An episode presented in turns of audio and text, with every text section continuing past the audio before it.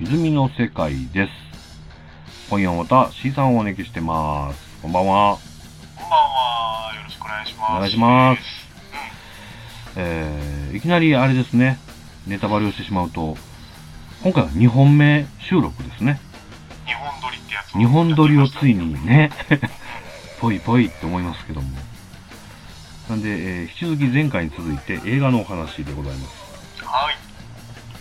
今回扱う映画が、クワイエットプレイスですね。クワイエットプレイスの大評判、大ヒット、全米大ヒット。あそうなんですね。ホラー映画さですすがうね。ん。これについて今日は2人でお話してみようと思います。はい、お願いしおます。願いします。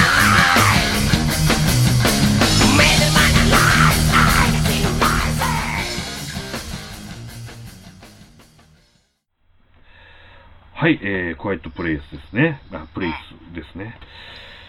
えーっとっとっと、これは、結構あれですか、ヒットしてるというお話なんですかね。話題作だし、あとうね、ん公開されてからもう一月以上経ってますけど、まだ劇場でかかってますね。あ、すごい。じゃあ、人、やっぱり、口コミですかね。入ってるんですね。入ってるみたいですうね。ーん。は。なんかね、ヤフーの評価でははい3.28なんで、あはあ。そんな高くないんですけど、うーん。でもやっぱりまあ、なんやろうな、メジャー作なんで、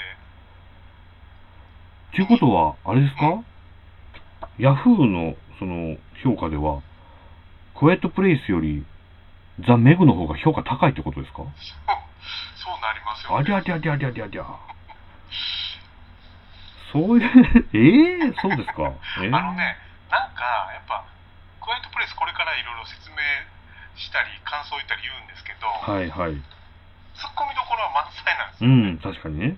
うんなんだけれども、うん。なんかやっぱ新世代型ホラーはいはい。っていうくくりうでんうん。見やすいみたいですね。いや、そうですよね。あのーいいまとめ方したなと思いますけどね。なんかね、これに流れとしては、はい。あの、It Follows っていうのが2014年にあって、はいはい。で、Don't Breathe うん。 2016う年、んうん。で、Light Off はい。 2016は年、い。で、Get Out があってう、んうこん。れ2017年なるなんほでど。すよ。で、ついこの間 It があったじゃないですか。はい。だから、なんかホラーといえば B 級、あとはなんだろうな、ホラーファンが見るみたいなんやけど、うん。えっ、と、クワイエットプレイスは、まあ、出てる俳優さんもね、うんうんトッ。そプのうですね。俳優さんだし、うん。なんやろうな、まあ、劇映画の普通のファンの人も見に行ける、まあ、はい SF でもあるしね、うん、そうですね。あーまあ確かにここ数年、そういう、なんでしょう。こう、ピリッと小気味のいい恐怖ものっていうのが、ちょいちょい出てきてますもんね。軽く見れて、かつ、なんだろう、血みどろぐちゃぐちゃじゃないうん、そうですね。感じですね。あの、その一方でちょっと話脱線しますけど、意外とあの、レザーフェイスのね、シリーズが続いてたりとか、はいはい。なんか、しててリブート版とか、そうですね。リメイク版もあって、はい。今僕度は、はハハロウィンもやるのかな ああ、そうですかね。僕あの辺はね、すごくこう苦々しい思いで見てるんですけどもね。なんでなんあだの、いや僕ね、あれをね、確か、テキサスチェーンソーっていうタイトルでリブートしたのが、あの、一発目は、まあまあ、まあまあ良かったんですよ。ただそれの続編でプリクエル作ったんですよね。ビギニングっていう。もうこれがしょうもなかったんですよね。で、結局、血みどろぐちゃぐちゃに、のみのせ世界っていうか、作品に持っていっちゃったんで、はいはい。そっち行っちゃうのは期待と違ったなーっていう感じがあったんですけどね。まあ、でも、あれじゃないあの、オリジナルの世代はもうだいぶおじさんやから、はいはい。まあそういね。う名作が今風の店舗でまあななあるとなるとみんな見にまあおじさんも見に行くし若い子も見に行くしみたいはいなはいはい。まあそうか。まあそうか。僕なんかねまた脱線しますけど、はいはい。ちょっと今期待してるのはがい。サスペリアのリメイクリブートああ、それね。リブートじゃないリメイクやねあれは、はいはいはいはい。であのーレディディオヘッドのトム・ヨークが全部音楽やったえりとか、うん、話ー、すごい。題ですよ、えなかなか。ー、そうか。あ、今思い出しましたけど、テキサテキサスチェーンソーのそのリブートの時は、マイケル・ベイやったんですよね、監制作うん、おうおうおうおうを。監督はやってなかったと思うんですけど、でこの一連のやつはマイケル・ベイが制作で関わってて、つまりそういう映画になっていっちゃったんですよね。うん、大味な。はい。だからもう、ショッキングシーンは、雰囲気たっぷりに演出たっぷりで、てんこ盛りみたいな。なるほど。はい。で、クワイエット・プレイスは、はい。えっと、まあ、純粋新作なんですけど、はい、はい。うーん、なんていうかな、まあ、コピーは、えっとね、音を立てたら即死っていうコピーなんですよ。ね。で、まあ、つまり、音を立てたら殺される世界で、うん。うん。まあ、ちょっとネタバレしながら言っちゃいますけど、はい、はい。まあ、あるものに駆られちゃうんだよね、そう音でをすね立てたら。でこれ何かって言ったらエイリアンなんですけうど、ん。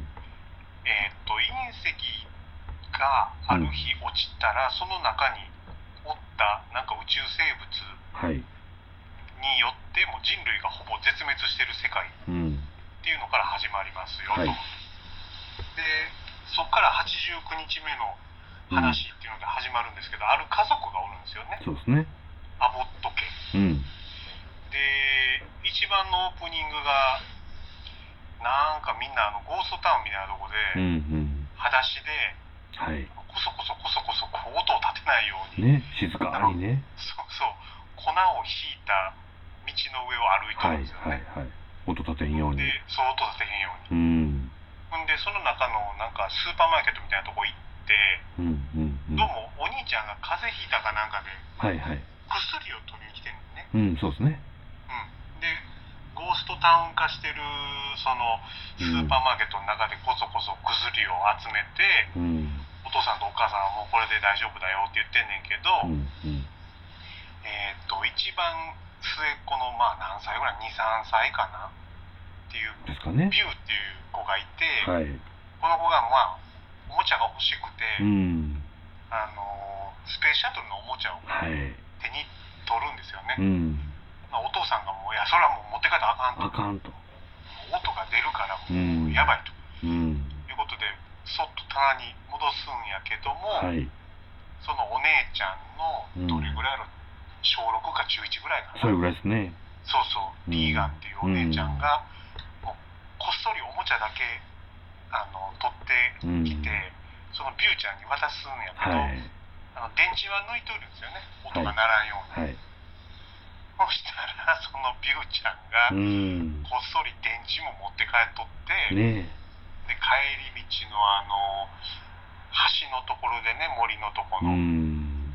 いきなり、ビューン、シャカシャカシャカシャカ、ビュンビュンビュンビュンビュンビュンとか言い出して、わーってなったら、その子がなんかあの、スペースシャトルのおもちゃで、うんガーッと音出して遊んじゃうんですよね。ねほんなら森の中からガサガサガサガサガサって来て、え。うん。ですもうお父さんとか、なんとか守ろうとすんねんけど、バーンってこう、目の前体でね。に殺されちゃうと。うん。うんそっから始まるストーリーですよね。いやー。最初のこのね、最近のこういった映画の、あの、ルルールというか、やり口なんでしょうけど、最初の15分ぐらいで、この世界のルールと、うん、まず1個目のショッキングな出来事をポンと掘り込むっていうのは、あ、いい展開、いい展開って思いましたけどね。いや、いいんですよ。ねで、それが家族のトラウマになって、お父さんは守られへんかったうと、ーでん。お母さんは風邪ひいてるお兄ちゃん抱っこしてたからね。守られへんくてう、ん。でもうお兄ちゃんは動けなくてうん。うんで当然お姉ちゃんはおもちゃね取ってきちゃったかうら、ん。めっちゃ責任感じてねもう家族のトラウマになっちゃうんですうよね、ん。いやー、でね、この、家族の話に全振りで行くじゃないですか。まあ、ほぼほぼ。家族しか出てこないね。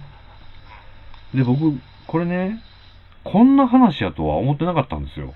まず見るまでははい。いはいは い、もっとなんていうか、あの、ドントブリーズ的な、うん、なまあ、音を立てたら即死言われてるから、どっちかともう人間ではないんだろうなとは、なんとなく想像してるわけですね。やけど、もっとなんかこう、はちゃめちゃなもん、と思ってたんで、その最初の15分ぐらいで、あすいませんでした、みたいな感じにまずなるんですね。これねだから音を立てたら即死の世界やから、うん。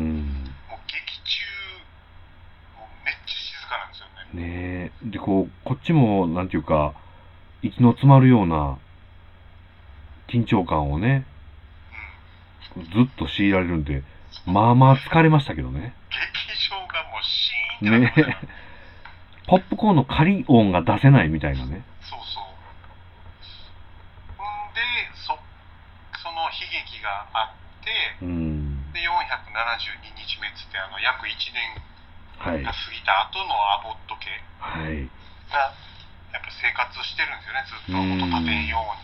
そうですね。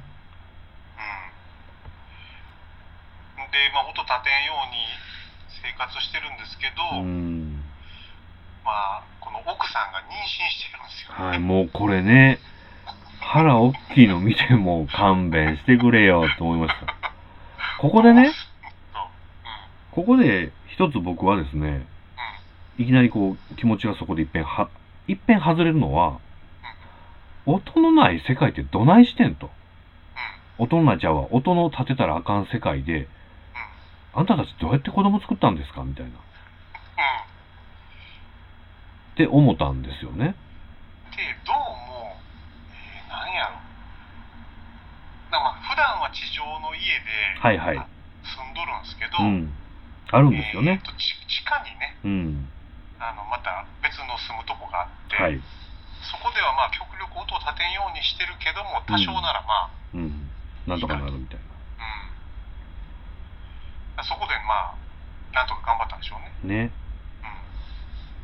うでこのなんかねそのいざ生まれる時にどうなってしまうねんっていうのがもうこの大きいお腹見た瞬間からずーっと気になるってん、ずっと気になるよねね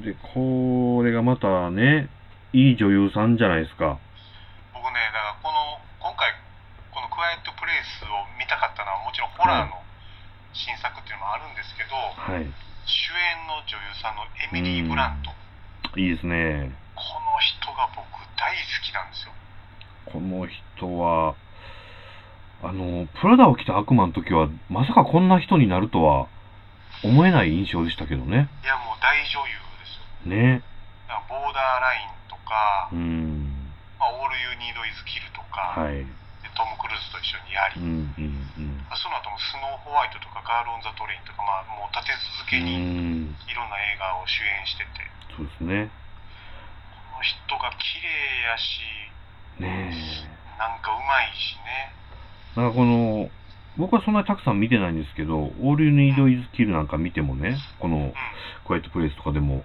この芯の強い女性みたいな感じが、すごいかかっこいいですよね。っこいい。ね。僕、このエミリー・ブラントが出てる映画は、まあ、ほぼ見てるんですうけど、ん、なるほど。なんで、まあ、この人の、まあ、新作だし、うんなるほど。あとちょっと。とメタ的なこと言うと、はい。えー、とこの監督がジョン・クラシンスキーさん、はい。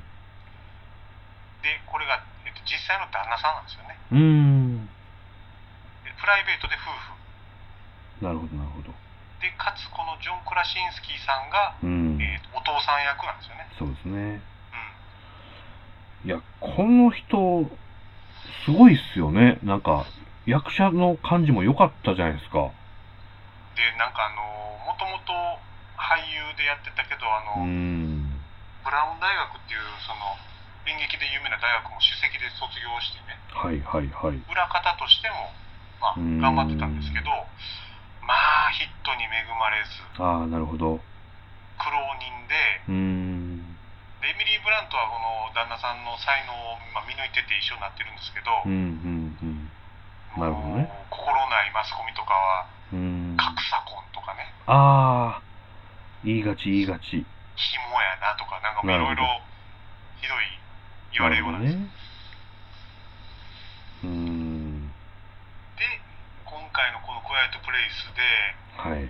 監督しうて、んまあ奥さん主演にして、まあ、自分も旦那の役で出つつ、うん。超低予算で撮ってうーん。でアメリカで爆売れなんでこれやっぱり超低予算なんだ。超低予算まあ、確かに登場人物もいないし面な。目役所でもうーん。うあさすがエミリー・ブラントの旦那さんみたいなうなるんほど。う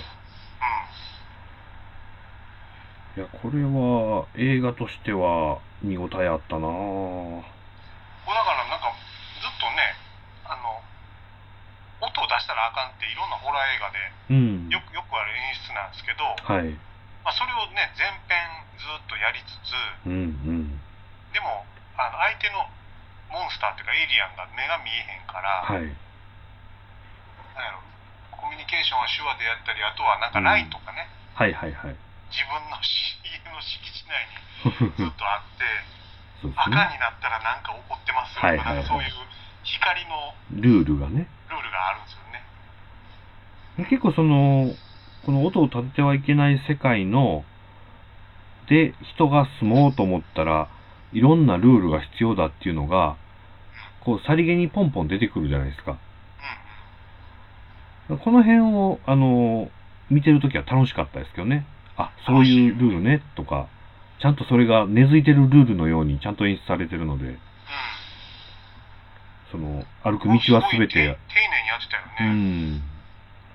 この道がね、いちいちちゃんと砂が引いてあるのも、うちゃんと丁寧にどこまでも引いてあるんですんよそうね。そうよう引いたなっていうぐらい引いたんですよね。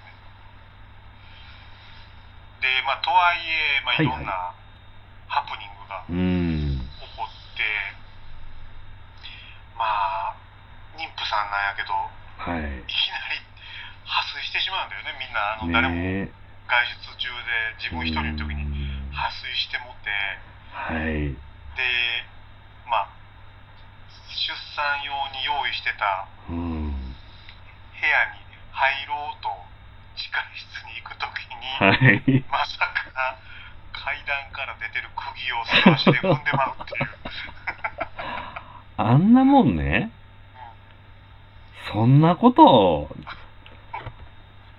ちょっとね、それは、まあ、ちゃんと、そこが、あの、ある、ネタ振りもちょっと前にあるん ですよね、なんか引っ掛けてね。踏んだ踏むよなっていう分かりますよね。はいこれ誰踏むんかな、みたいな。だって床から3 4センチ垂直に出てたもんね黒いはい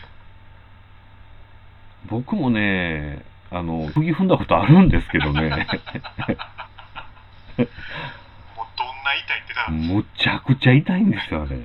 破水するわ釘踏むわねほんなら案の定ねそれをちょっと悲鳴ちょっと一瞬出てまうんですよねねえ。それでも一瞬なんですよね。一瞬モンスターがわーって家の中入ってきてはい。であとはもう小枝さんと出産しなあかんってもうなんやろ映画史上一番無理なパターンやいやったねーもうねもう辛かったわこここれ言うてもねあのなんていうか出産に立ち会った経験があるとですね無理でし無理ょやんってしかも一人でねえしかも生まれた子は泣き声を上げるやないかとそうですよね、これ無理ゲーやなってうこれどうすんやろうってその時こうもう不安で不安でしょうがなかったんですけどん、 まあそこは大変でしたねね。またその、定期的にやってくる陣痛に耐える演技もね、もう白真に背負ってて辛いんすよ。だからあのなんかもうこれもネタ的な話ですけど旦那さんがはい。監督じゃないですかだかはいはい。ら自分の奥さんにその演技をねうーんもう。強いるのが申し訳ないしうーん。あとやっぱエミリー・ブラントが一発ですものすごい演技したからああれもうワンテイクで撮ってるんだってあ、なるほど。もうやり直しなしで、うなるほど、なるほど。ん、あんなもん何回もできないですよね。できないできない、ういやー、すごかった、そこは。ん、でまあそれで赤ちゃんが生まれのう、ん。で赤ちゃんも 「おや」って言うけどこういう酸素吸入器バーってつけてあの、ね毛布で、ね、中をガーって柔らかくした箱の中にペッてこう入れるんだようね、ん。あの時もね、もうドキドキしました。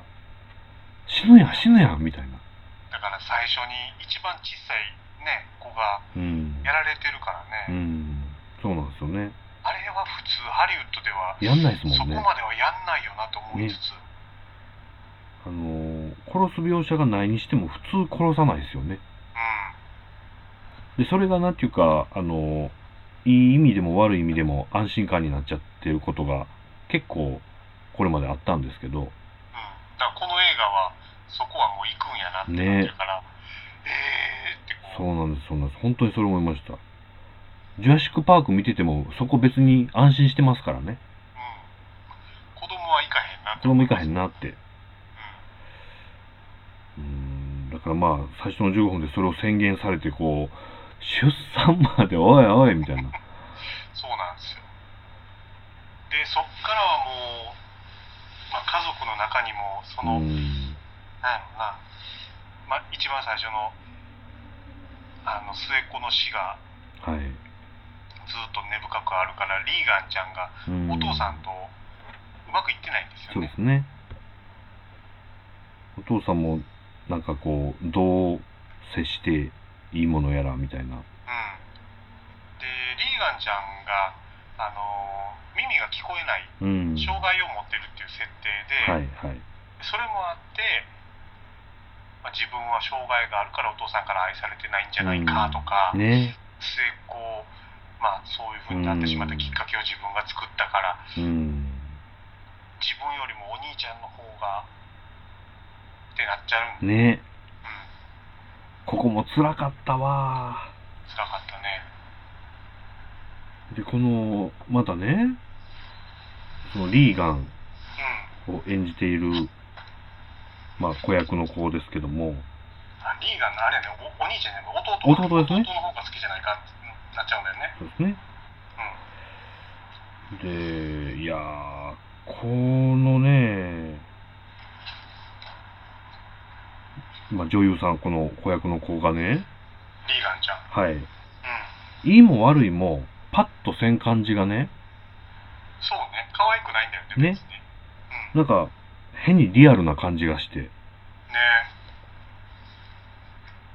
なんか、うーん、必死になってるのが本当に必死に見える感じがしましたけどね。うんでこのリーガンちゃんと最後お父さんが和解するシーンとかも、はい。最後もう泣けるんだよねあれ、うん、ここはね、あの、遠慮なく泣きましたけどね。そうなんですよこのお父さん、娘系の話はもう僕はもう属性としてもダメなん で。ここは、はい、大きく揺さぶられちゃいましたね。うんであのこの映画ってやっぱりなんだろうなみんな結構突っ込んでてうーん。なんでそのモンスターははい。めっちゃ耳ええモンスタはーい。じゃないですかうん。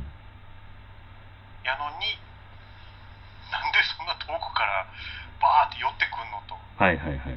はい。そんな耳ええやったらもっと近くに来たらもう人間の鼓動レベルでうん。居場所とか分かるんちゃうとか、そうなんですね。鼓動とか呼吸のらへんが、うん、ああまりフォーカスされないのは、確かにちょっと違和感ありましたよね。となんか目見えてへんだったらそれが人間が出してる音か何の音かうなんでそんな区別つくんとかねああ、なるほど、なるほど。あとなんかじゃあなんで人間ばっかり襲ってくんのとか、はいいはいはい。ろいろあるんですうよね、ん。でそれぐらいのモンスターやったらなんで人間全部負けてしまうのみたいな、はいはいはい。うんそうですね。うん、別にアメリカ軍本気出したら勝てるう。やろみたいなんことがあって、設定的にはかなり甘いんうんうんうでんす。よね、まあそうですよね。なんか、そこに対するパワーバランス、力の入れようと、その設定に対する、あと家族の関係を描こうとする力の入れようとでは、明らかに差がありますよね。そうそうなんよだでモンスター目見えへん割うにん。家の中の障害物は普通に避けてはい浮いてるから、はいはい。 あれ見えてんのみたいな、うん、ちょっとね、振る舞いがね。うで、僕ね、やっぱり一番気になったのは鼓動とか、ん、その、呼吸、その、怖いから息がはや早くなるとか、いうのが、特にフォーカスされなかったのが、おやおやって思いましたけどね、見てて。思うよねだから心臓を落ち着かせるためにどうにかするっていう展開とかあんのかなとか、うん一瞬思ったりもしたんですけど、あと結局最後倒し方がはい。うん。キーンって音出したらね。やられるっていうはい。そんな安易なやり方やったら他もっと絶滅あったんすちゃるう人間絶滅する前にやっつけられたんちゃうのみたいな、ね。そそこの、辺をみんな突っ込んでんのうと、んあと家族がはい。いやなんでそんな時代に妊娠するのとかうん。あって評価低いんですけどこれはでも評価いいよくあってほしかったな。僕もすごい、今年、なんやったら今年見た映画の中で一番かもと思ってるんですけどね。はねい。ただなんか僕このエミリー・ブラントが出てる時点で相当甘々になってるんでなあんかねこの家族あ。はい。なんか救ってあげたいなってすごい思っちゃうんですよそうっすね。でそうなった場合うん。こんな甘々のゆるゆるのモンスターの設定の世界 に掘り込まれた家族かわいそうやなって変に変に甘くなるっていうなるほど。だか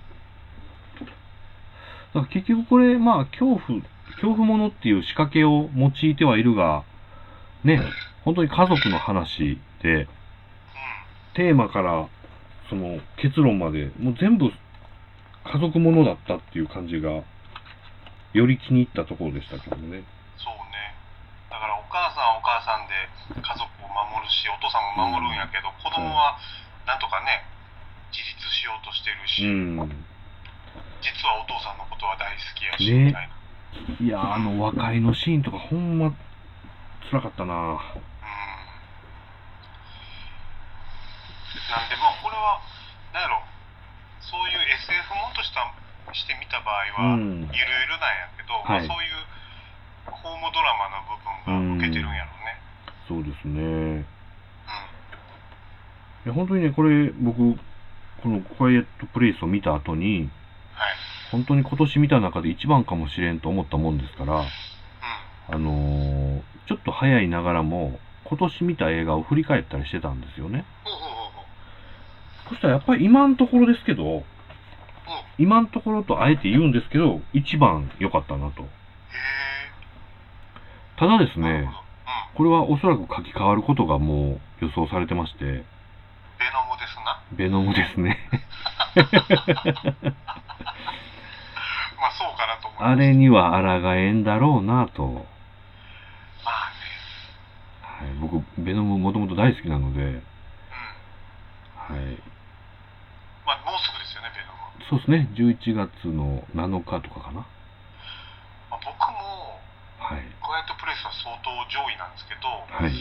まあ後から来るもんが1位になるだろうなと思ってるのが、はい。えっと、ボーダーラインああ、2なんですよ、なるほど、なるほど。うんこれ年内ですかえーっと来月です、うん、あ、ええちょっと見直しとこう。で1作目はそのエミリー・ブラントが出てるんですけどうん2作目はまあ出ておらず、うああ、んそうなんですね。これはもう完全にあのベニシオ・デルトロ映画になっはいてまはす、い。なるほど、なるほど。うそこは確かになるほどな。ん、楽しみなんですけど、はい。ちなみにこれつーちゃんモンスターマニアとしてはい。クワイエットプレイスのモンスターはどうでした、うん、造形はね、まずね、もう別にでしたね。あ本当はい。ななんだっけカマキリっぽい、うはい。なんかね、ん、知ってる知ってるって感じで手したがめね。っちゃ鎌になっててはい。であの耳が外に露出してんだよねなんかね外耳っていうか内耳か、はいはい、はい。内耳が露出しててでキーンって音したらなんかあの 頭の外骨格がバカーって分かれて、ね。 脳みそ丸見えになるっていうあれ僕新あー中身が見えるっていうのが確かに新しかったですね。僕なんかね、もう、うーん、造形的なもんは、もはや求めてない感じで見ちゃったから、それが気にもならなかったんですけど、その、まあね。はいはいって感じですよ。うん。そうですね。うんで、まあ一応、ぐちゃっとなるシーンはないにしても、あの、じいさんばあさんとかは、死体がなかなか無残だったりとか。で、そこを行くか行かんかでも、行くっていうのはあれですね、その、実際に捕食したり解体しちゃうシーンを、入れる入れへんかっていうのは、ずっと最後まで入れんのか入れんのかと思いながら見てた感じはありましたね。あの、エイリアンが人間を飼ってる意味がようわからない。食ってんのか、ね単に殺してんのか。えで僕的には、捕食の方がシンプルでいいなと思ってたんですけど、だから空シーンを入れてほしいなと思いながら、入れて入れてって、結構最後まで思ってたんですけどね。そう、僕も、これって、これって食ってんのかなと思ってんけど、はい。じゃあなんで人間だけ食うのってはいはいはい。なるじゃないですまか。あ確かに。うん。そこは、あの、そういうもんっていうことにしちゃったってことですよね。でもなんかあれじゃない、途中はで、い。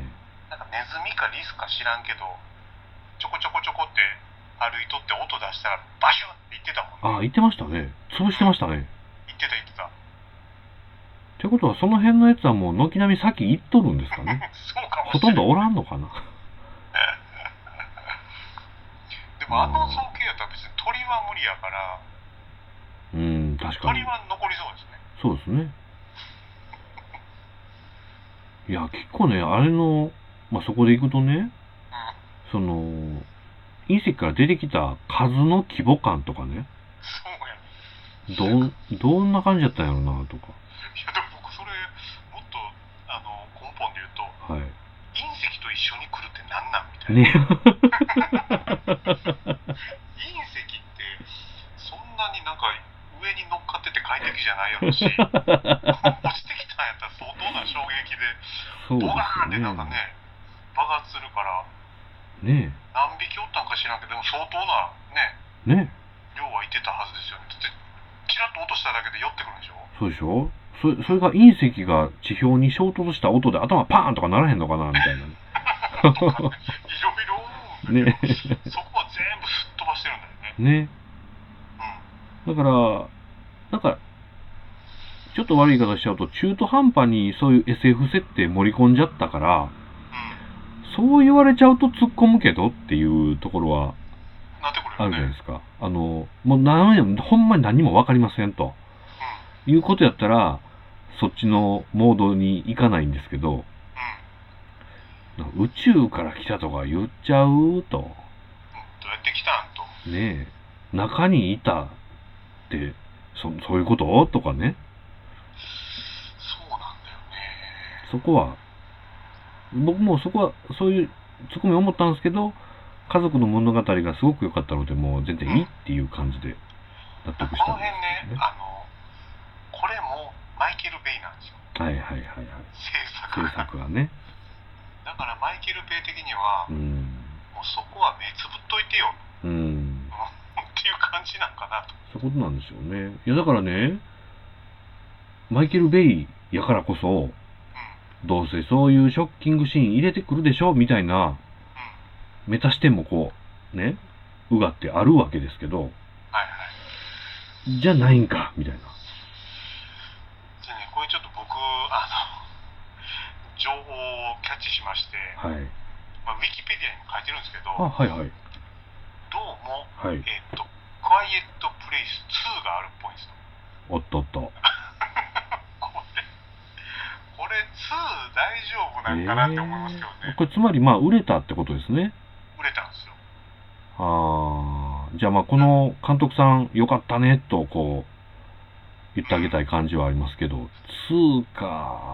で、どうも、まだわかんないんだけど、はい。監督さんとかエミリー・ブラントは交代するっぽい。あつまりそれがいない別の話っぽい。あ、あの、フレームだけ使いますと。うんとなると今度は戦争だか出なたと思って。今度は戦争だ ですね。で全然怖えとちゃうやんってなってくる可は能い性がはいはい。でかいなと。なるほどね。うんああ、まあそうか、2いらんな。。そういらんし ょねえ。それやめといてって思ってるんですよね。それは、なんか、良くないな。あのうん、 From Dusk Till Dawn 2みたいなことになっちゃいそうです だね。ってそうでしょ。いねや。でもね、もしかしたら、もっと予算アップして、うん、ああ、そっか。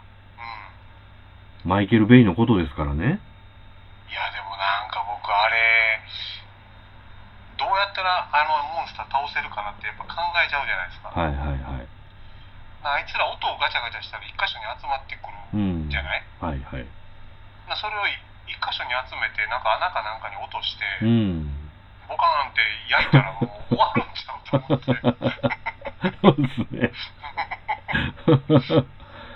それぐらいの頭は人も使うでしょうからね。うん敵としてそんなに賢なさそうやし強くないからいけんちゃうかなと思ってうんそうでしょ。だって1年とか家族4人過ごしてますもんね。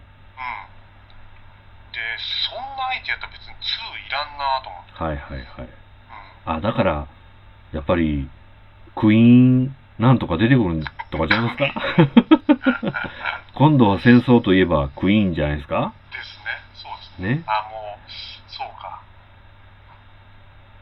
なるほどね。今度はその、あのエイリアン側の母性の話と、 もうまんまエイリアンやんけ、みたいな。なんでまあ2はちょっとやめといてほしいなと思ってますうんああ、そうっすね。とってもやめてほしい気持ちがありますね。なるほどなん。でこれはまあ1は今も劇場でかか1はって言ってますけども、はい劇場で今もやってるからうんこれはまあ超おすすめですね。超うん、おすすめですね。あの、うん本当に見てほしいなと思いますね。はい。まあ、ベノムによってちょっと塗り替わっちゃいますけど、今のところ僕は今年は劇場で見た中では一番いいかなとはい。思っております。はい。はい。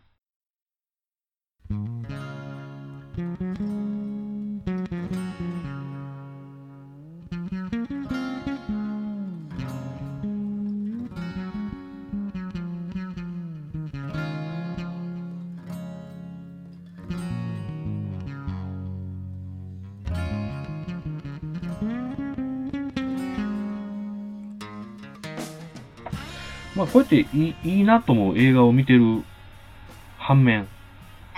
僕あの、劇場に行ってしまう病なので、うんうんうん。あのまあ、今日も、サーチという映画を見てきましたが、サーチ。はい。これはまあまあそこそこやったんですね。なんか SNS の映画かな。そうですね。うん。あのーまあ、サスペンスもので、えー娘を、失踪した娘を探すために父親が SNS でっていうま感じだったんですけど、これはそこそこだったのですが、最近見たもう、これは外れやったなーっていう映画がありましてね、そんなんあるやん。うんはい。タイトルがですね、現代、ザ・ナム、なん。放題、資料館のシスター。うんうんうんうん。僕話題作ですよ。うん。ね、資料館シリーズっていうのがありましてね、何ちなみに C さん資料館シリーズでご覧になられたことあります本か見てますよ。ああ、ほんまですか。うん。一作目も見たことない。うんうんジェームズ・ワン絡みじゃなかったっけ。うああ、ですね。そうです、そうです。ん。まさにまさに。で、まあ、これの、全シリーズのプリクエルたるやつが、うん。この資料館のシスターっていうやつで、うん。 1950年代のルーマニアが舞台の話なんですね。あのなんかめっさ怖い顔した修道女のそうです、人そうのやでつすでしょ。。もううんね。怖っ。 うん。で、この映画がね、バビロほどしかおもろかったんですよ。もう話的には、5分ぐらいで終わるようなことしかないんですけど、怖くないんですか。びっくり箱がただ延々続くって感じですね。うほん、ん。ほんまにそれだけの映画でした。これね、僕もね、あのズは合わないんですよね。はい。はい。これね、なんかまあ、と分かってりゃ、それはそれで楽しめるんだと思うんですけど、とにかく、あのーホラー映画で半分笑いにされるような、そこで出待ちしとったんかいみたいなうん。脅かし方あるじゃないですか。あるある。もう、そればっかりなんですね。うん。うん。でストーリー上、必然性のないびっくりがもう、どんどん出てくるこれでもアメリカではすごい人気シリーズみたいですよ。と。そうなんですね。ういん。や、このシスターもなんやわけわからんかったしね。シスターは、えー、っと、なんかその家についてなんですかえっ、と修、修道院ですね。修道院に封印されている過去の邪悪なものが、まあ、出てこようとして、その封印している修道院の、につお勤めしている修道女を、うん。うん。まあ、殺したり乗っ取ったりして、この修道院から抜け出ようとしてるほうほうっていう話ですね。うんで、まあ、それで実際抜け出れた後、えー一作目の資料館とかに繋がっていくんですけども、ただもう、話す内容がないんやなっていうのが、ようわかる感じでしたね。本当に何もないんですよ、 話は。まあ、そこで、えーその修道院でね、修道女が一人自殺をすると。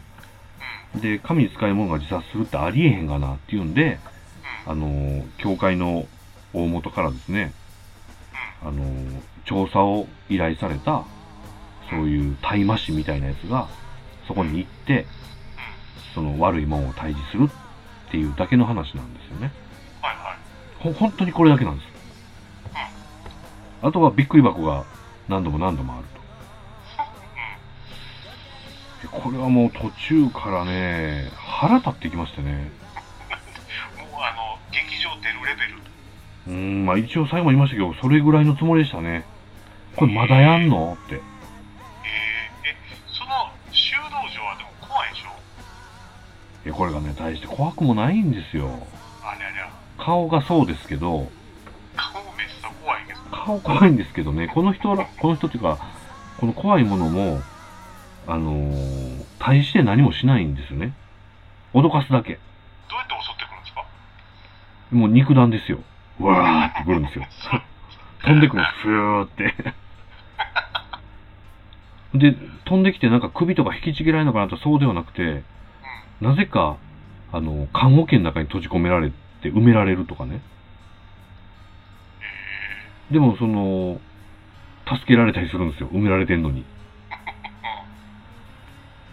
よくわからんな。もう、これはね、ほんと、びっくり箱の質も悪く、ダメでしたね。